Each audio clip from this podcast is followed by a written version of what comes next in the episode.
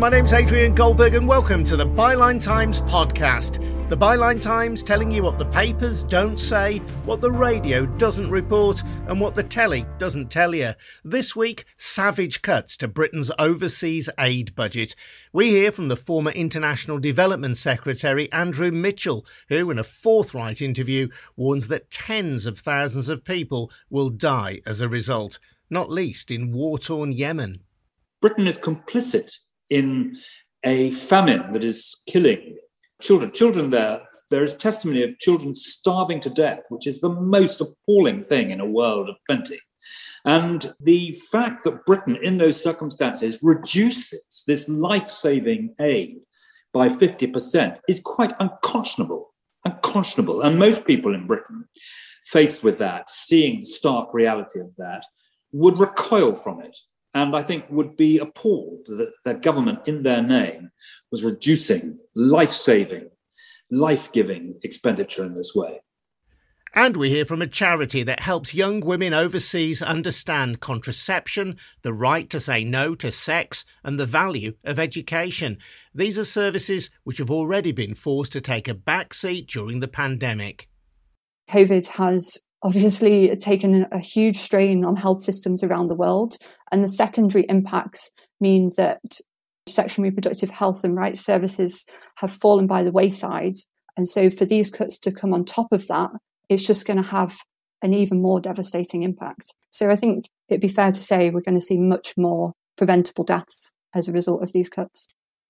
All that to come. First, a reminder that the Byline Times can report without fear or favour because we are funded by our subscribers, people like you, and we owe no allegiance to any media mogul, to any corporate interest, or to any political party.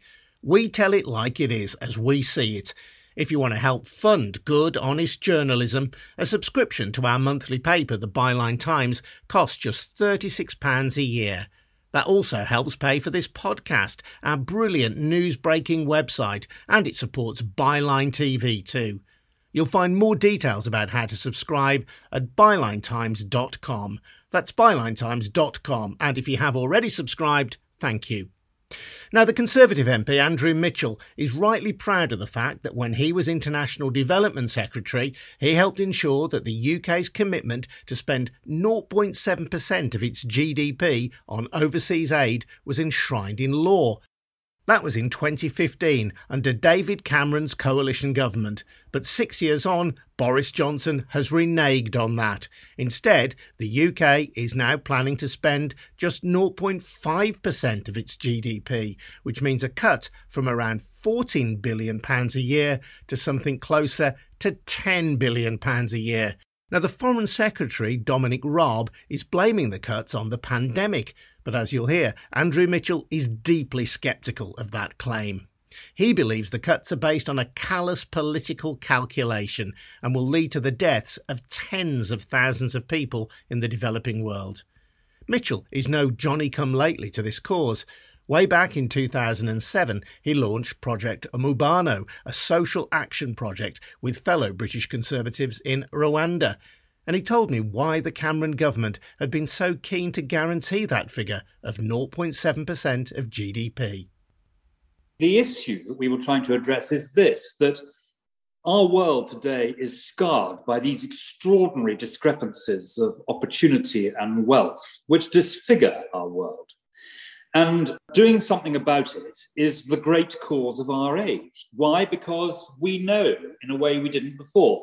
You know, there are no longer far off places around the world about which we know nothing. And it, it, goes further than that, because if you are in that belt of misery that runs from the left hand side of Africa to the right hand side, and you are dirt poor and living without any educational health services, Yet you still know today what is happening in more prosperous parts of the world. And that is why, across that belt of misery, there are three or four international terrorist organizations at work. And of course, this sort of deep, deep misery is a recruiting sergeant for listening to the terrorists' words. So, doing something about these colossal discrepancies, which I described, is the great cause of our age. And what we are seeking to do is to make the world safer and less conflict ridden and also more prosperous. And by doing that in far flung places, we also make Britain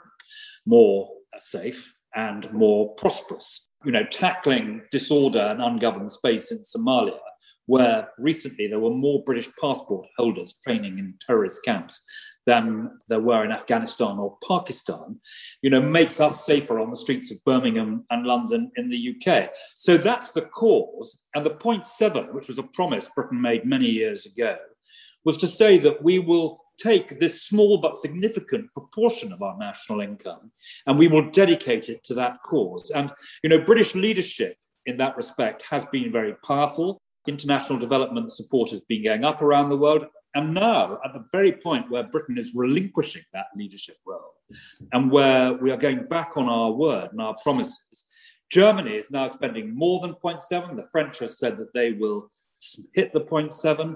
And of course, America is seeking, the administration is seeking to get through Congress an international development packet of $15 billion. So, so, you know, we are relinquishing our leadership and going in reverse at the very time when everyone else has got the message that Britain, for the last two decades, has been trying to get across. And politically, this was an important moment for David Cameron's government, of which you were part. The Conservatives keen to show a more socially liberal face and get away from the image of the nasty party, as it were. There is some truth in that, but let's be clear. You know, when, for example, I set up this big project in Rwanda, Project Umubano, which means partnership and cooperation. I did it partly to increase the DNA of the Conservative Party, so there were people within it, and there, there are. Remember, there are now more people who came on Project Umubano in the House of Commons than there are SNP and Liberal members combined.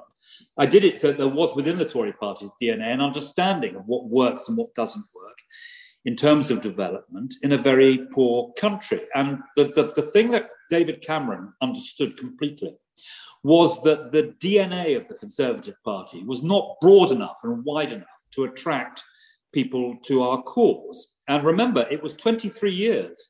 It was 1992 until 2015 before the Tory party again got a majority in the House of Commons. So David realized you have to expand the DNA of the party.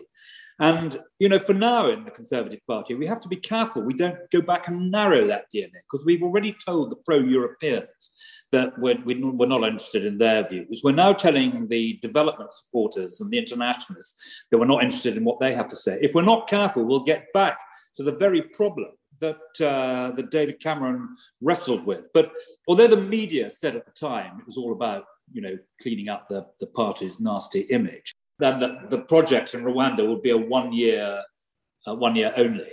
In fact, it lasted for 10 years, and David Cameron meant it, and I meant it. We realized that Britain is a rich country which has an obligation, particularly as a member of the Security Council, one of the permanent five members of it. We have an example to set, we have a leadership to give, and it's in our national interest as well as the people we're trying to help. As International Development Secretary, you will have seen some of these projects on the ground, and you've mentioned one in particular in Rwanda. For people who struggle to understand the value of British overseas aid, just give us a sense of what a project might look like and what it might achieve. I've never forgotten going to the northern part of Uganda, a very arid poor place called Karamoja, where there were about 2 million people who, for years and years, had been on food support.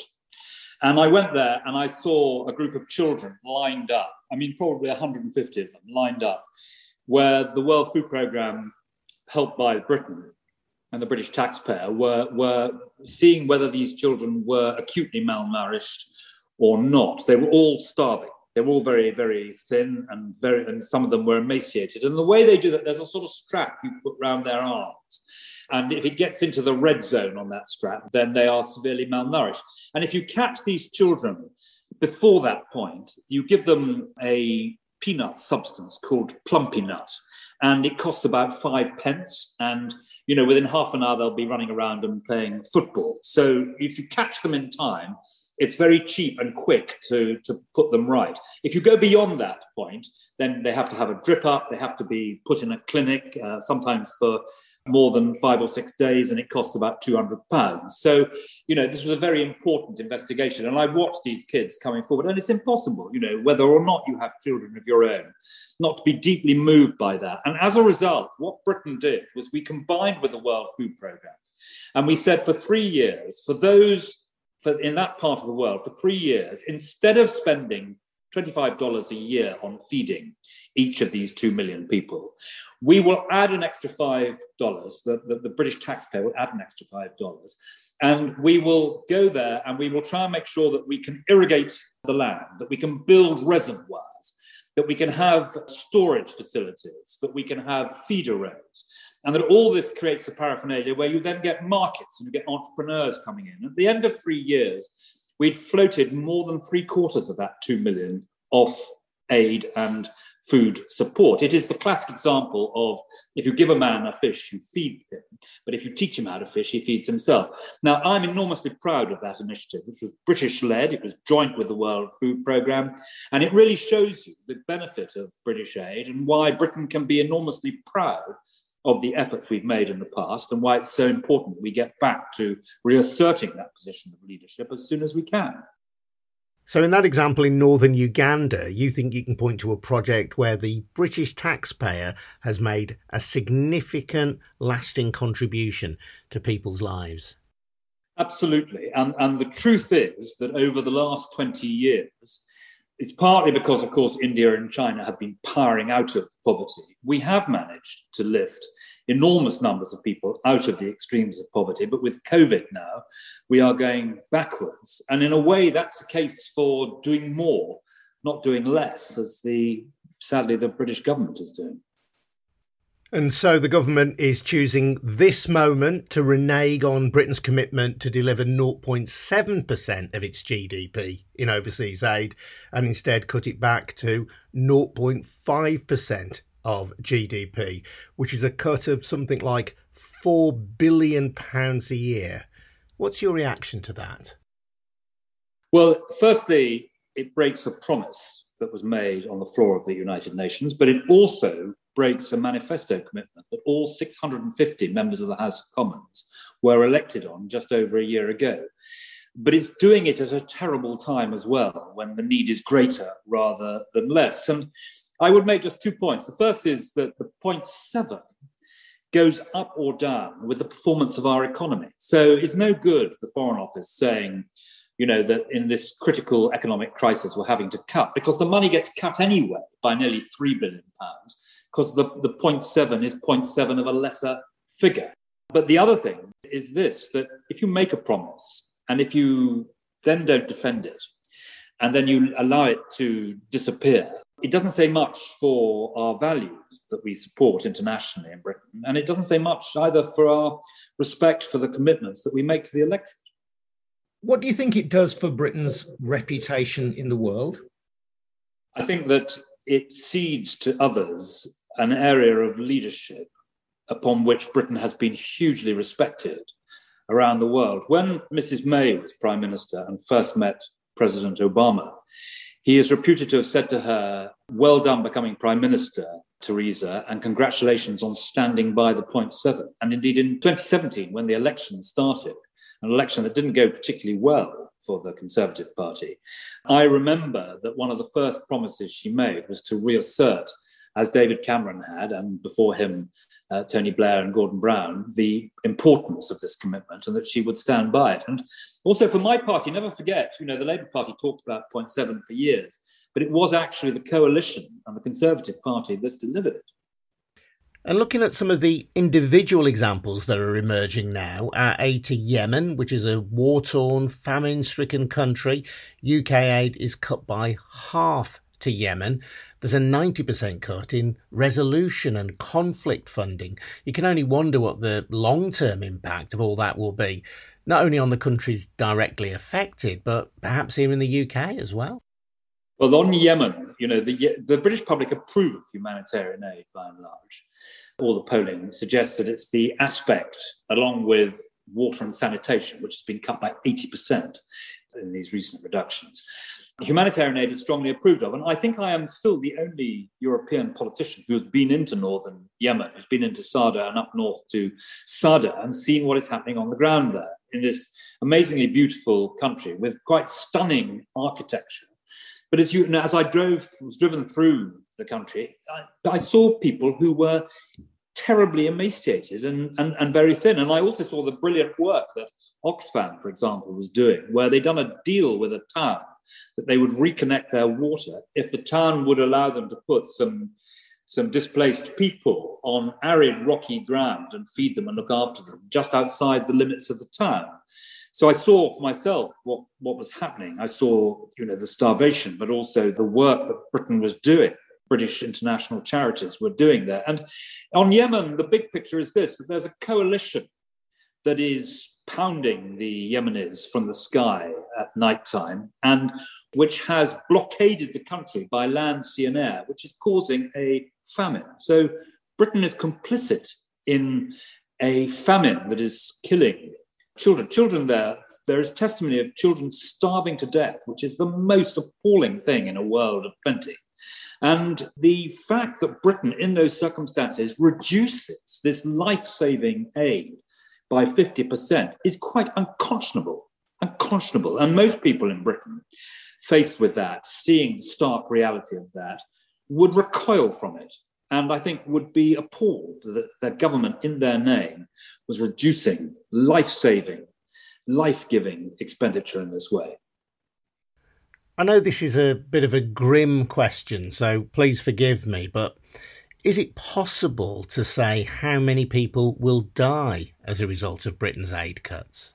Well, we said from the outset, and it's an extremely conservative figure because, as we will see, it is, it is vastly fewer than the reality. We said that this would cause avoidable death to more than 100,000 people. But there are now individual cuts which have taken place, which will almost reach that of themselves. For example, the government has made a pledge that they will increase the number of girls going to school. We want to give all girls 12 years of quality education. That's a pledge that the government has made, which we, I'm sure, can all support.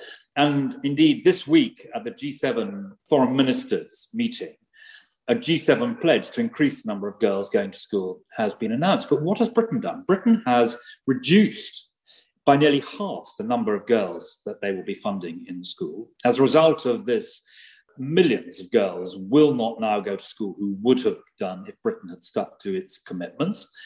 So we are piggybacking, if you like, on the generosity of other G7 countries who have increased in the way I described the support they're giving for international development. And yet we are supposed to have the chair of the G7 and be leading. So we are absolutely not uh, doing so. We are breaking our promises and we are a passenger on this journey and not a, a leader. But secondly, we have reduced by 80% the amount of money that we are giving to water and sanitation and hygiene. And you will recall, Adrian, that at the start of this crisis, we were all encouraged to wash our hands while singing God Save the Queen to ensure that we washed them sufficiently. And we were told that hygiene, washing your hands, is absolutely critical to warding off this pernicious epidemic. And yet, Britain is cutting by 80% in the heart of an epidemic the money for water and sanitation and hygiene. And in terms of girls going to school as well, we are cutting back enormously the amount of money we spend on family planning. And that means there will be, as a result of that cut, more than 4 million unwanted pregnancies. And there will be, effectively, the result of these figures is 250,000 deaths among women and recently born children. I mean, it is the most terrible thing to do and the most terrible time to do it. And you've talked about the geopolitical consequences of all this. I know that in the Sahel region of Africa, there's been great concern about the activities of ISIS. Is reducing, or perhaps in some cases withdrawing British aid altogether, going to help ISIS? Well, what you've got in the Sahel is 300 British soldiers deployed to Mali to combat the terrorists. But also, you've got a withdrawal of aid to the region. Now, sending troops down, hard power, and withdrawing soft power and all the things that make life bearable is simply a failure of comprehension by those who are making the policy. What you need to do is increase significantly the amount of soft power you are deploying, which will make our soldiers safer on the ground and improve the quality of life for the people who are living there to the detriment of the terrorists' message. But otherwise, it will be easier for ISIS to portray British troops as some kind of occupying force rather than being there to help the people. The, two go hand in hand, and, and most people, it's why you find that very senior soldiers are opposed to the government's cuts in development spending, and why, for example, Donald Trump's defense secretary, Jim Mattis, explained to the president that when you cut development aid, I have to order more ammunition. Dominic Raab, the Foreign Secretary, has said that the cuts to overseas aid are necessary, not least because of the damage caused to our own economy by COVID 19. Has he got a point? No, because every other G7 country is increasing its spending, and we are all facing the same pressures as a result of COVID. And the British economy has not been worse managed than those other countries. And therefore, I don't agree with him at all on that point. And of course, I have no doubt at all that Dominic Raab will have fought like a tiger to keep the point seven and will not be enjoying these terrible cuts which have got to be administered. But this is a treasury driven cut, and it is not being done for economic reasons because we're talking here about 1% of the borrowing to combat COVID over the last year. It's not an economic measure, it's a political measure because they believe it goes down well in the red wall seats which is quite a patronizing attitude, actually, to people in the Red Wall seats who are always amongst the first to raise money through pub quizzes or car boot sales when these terrible tragedies take place around the world and there's flooding or famine. You see people in the Red Wall seats really wanting Britain to put its shoulder to the wheel and go to their rescue. So you think this is purely a political calculation then? People in traditional working class Labour areas are more likely to vote Conservative if they think the Tories are being tough on overseas aid. I merely lay the facts before you. We are talking here of 1% of the COVID expenditure and borrowing in the last year. And it was the only cut that was announced in what was otherwise a very good comprehensive spending review last autumn, the only cut. And I don't believe you can draw any other conclusion that this was a political and not an economic act. As someone who's been so passionate about overseas aid and for such a long time, Andrew, and as someone who got the 0.7% of GDP enshrined in law, how do you feel emotionally now that that progress has been reversed?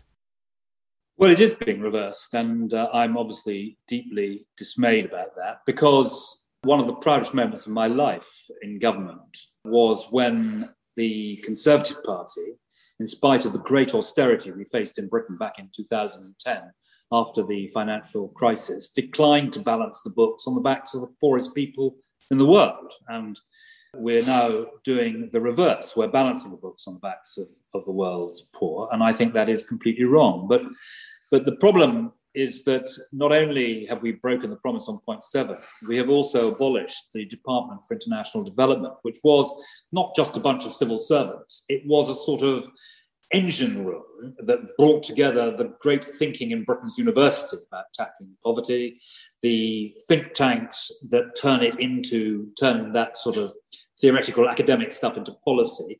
And of course, the great British charities, which do so much good in the poorest parts of the world. And, and that engine of development and reform and bearing down on the extremes of poverty has been abolished. And, you know, don't be in any doubt, even under Mrs. Thatcher, who was not the world's greatest fan of development, there was a development department within the Foreign Office. It was called the ODA, the Overseas Development Administration. But all of that has been smashed to pieces and the expertise is literally walking out the door as I speak.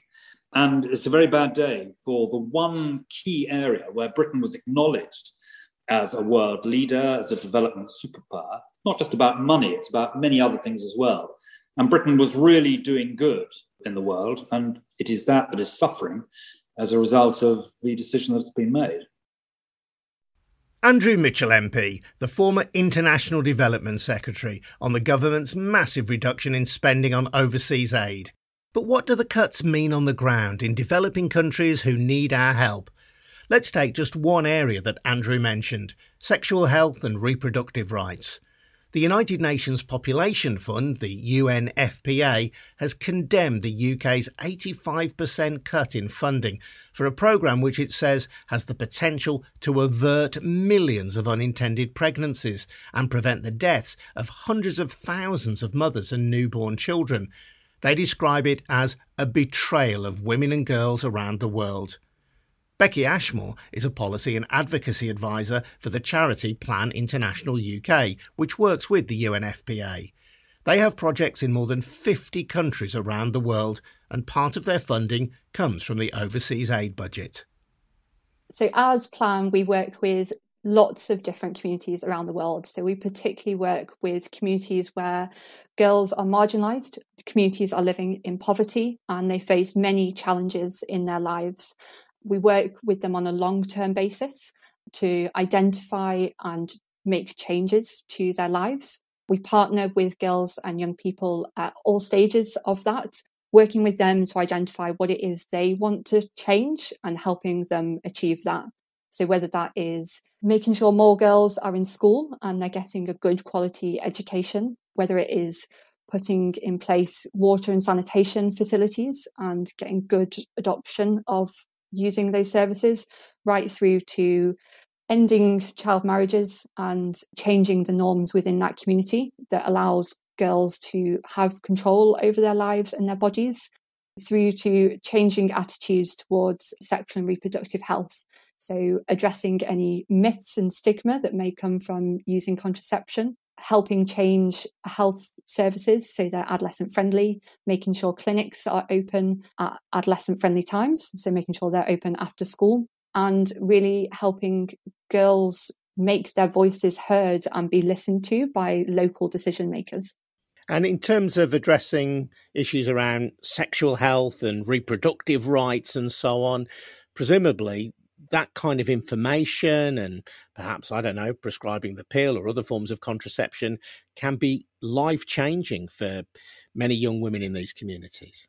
Absolutely. Um, so, as planned, we don't offer direct sexual and reproductive health services. There's many great other providers that do that, but we really work in the communities to generate the demand and understanding behind these services and allowing a girl to know that she is able to access these services and do good quality, scientifically accurate information so that she can make an informed decision about having sex, that she has that control and able to make those decisions and has a human right over her body and that she is able to access services that will allow her to prevent an unintended pregnancy and I guess in some cases, you'll be working with quite traditional communities, communities that are quite conservative in some ways. Do you get any pushback?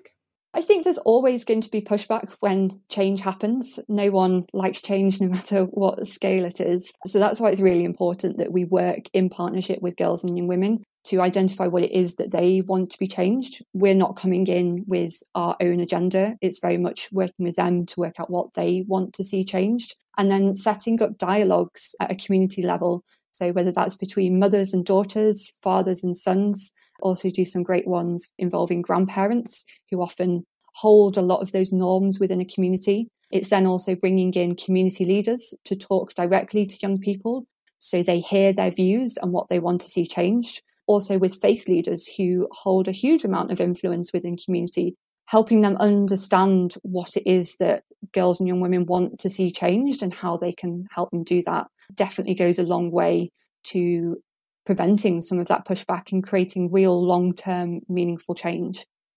In that work, how significant is the input of Britain's overseas aid budget? The UK has a really important role in sexual and reproductive health and rights globally. It has been a massive champion. It hosted the London Family Planning Summit in 2012 and then again in 2017. And both of those were really key moments to bring together governments and partners from all over the world to make new and bold commitments, ambitious commitments on family planning and beyond. And so it plays a really important role to drive progress in this area, which it continues to do within the UN spaces. And it really backs that up, or has historically backed that up through significant funding. And the UK, as a donor, has always championed a really comprehensive set of services for sexual and reproductive health and rights. And it hasn't been afraid to fund what might be seen as some as like the more taboo topics. So safe abortion, adolescent sexual and reproductive health, periods and menstrual health. The UK has put that all together and really championed that, which as a global donor has really shifted progress and brought others along with it and driven commitments from national governments to improve their work and really leverage other finances from, from other governments, all of which come together to make a real meaningful difference for girls and young women on the ground. It gives them access to the services that they need and deserve, helps strengthen health systems, and really fits together that piece of driving gender equality so that they can access that education that they want and they can take that career that they would like. Or they can have the family they want for the amount of children they have if they have them with who they have them and how far apart to have them. According to the united nations the uk government is now cutting 85% of its promised funding to the un's global family planning program what real impact will that have on the ground? It is a shameful decision that they have made, and it's going to have a devastating impact for girls and young women. I think UNFPA have estimated that the withdrawn money, so 130 million pounds. I think what's even worse is they're withdrawing funding which they'd committed last year. So this is a double hit. And this money would have prevented approximately 250,000 maternal and child deaths. 14.6 million unintended pregnancies and 4.3 million unsafe abortions. Each of those stats is the life of a girl or a woman. We know for girls that unintended early pregnancies are one of the leading causes of dropout of their education. We know that education is one of the Prime Minister's personal priorities, which he openly states is his ambition to ensure more girls get a quality education. So, cutting these services is going to have a direct impact on the ability of the UK to meet those targets. Girls and women not having access to the services that they need is going to mean more families will stay in poverty. They're not going to be able to break the cycle and take advantage of education or economic development opportunities. And I think the UNFPA statement makes a really bold point of when funding stops, it is women and girls that suffer living in remote and underserved communities also those that are living through humanitarian crises. At the moment, there are more people displaced than there ever have been since World War II. COVID has made that so much worse. We know that COVID has obviously taken a huge strain on health systems around the world, and the secondary impacts mean that sexual reproductive health and rights services have fallen by the wayside. And so, for these cuts to come on top of that, it's just going to have an even more devastating impact. So I think it'd be fair to say we're going to see much more preventable deaths as a result of these cuts. And I asked you earlier about your own organisation. You get funding from a number of sources, but the UK government's overseas aid budget is a significant contributor to that. Are you going to be able to continue all of the work that you do in all of the places that you do with these cuts? I think at the moment for our organisation, we're watching and waiting to see exactly where the cuts are likely to fall. We're still finding out. On top of the, the impact of the cuts themselves, there's been a complete lack of transparency from the UK government about where they will fall and when. This just adds insult to injury and it makes it even harder to plan. So I think the reality is we are not going to be able to reach as many people as we would like to. And that is the same for the entire charity sector in the UK. Not knowing the information just makes it so much harder to plan and be responsible in what we're doing when we're working with these communities. When a project ends, you have a transition plan. You don't just suddenly up and leave those communities. You build out slowly so that they're able to continue sustainably work that's been ongoing. Whereas this just gives a cliff edge, and that is going to have huge consequences. Obviously, the work that you do can benefit individual women, the communities in which they live, but they're also an expression of British soft power. What's your observation on how Britain will be regarded in these countries and in these communities if the work that you do and other charities like you do can't continue? I think the UK is going to lose a huge amount of trust and goodwill from a lot of these countries. This commitment on UNFPA supplies, for example, was originally made by the then Secretary of State, Alok Sharma, on the floor of the UN during a high level meeting on universal health coverage. The US administration at the time fighting progress on sexual and reproductive health and rights, and the UK stood there and made this fantastic commitment. It was the biggest financial partnership ever announced with UNFPA. And the UK was proud to stand there. I was proud to be British at that point when the UK stood up against a global rollback on gender equality.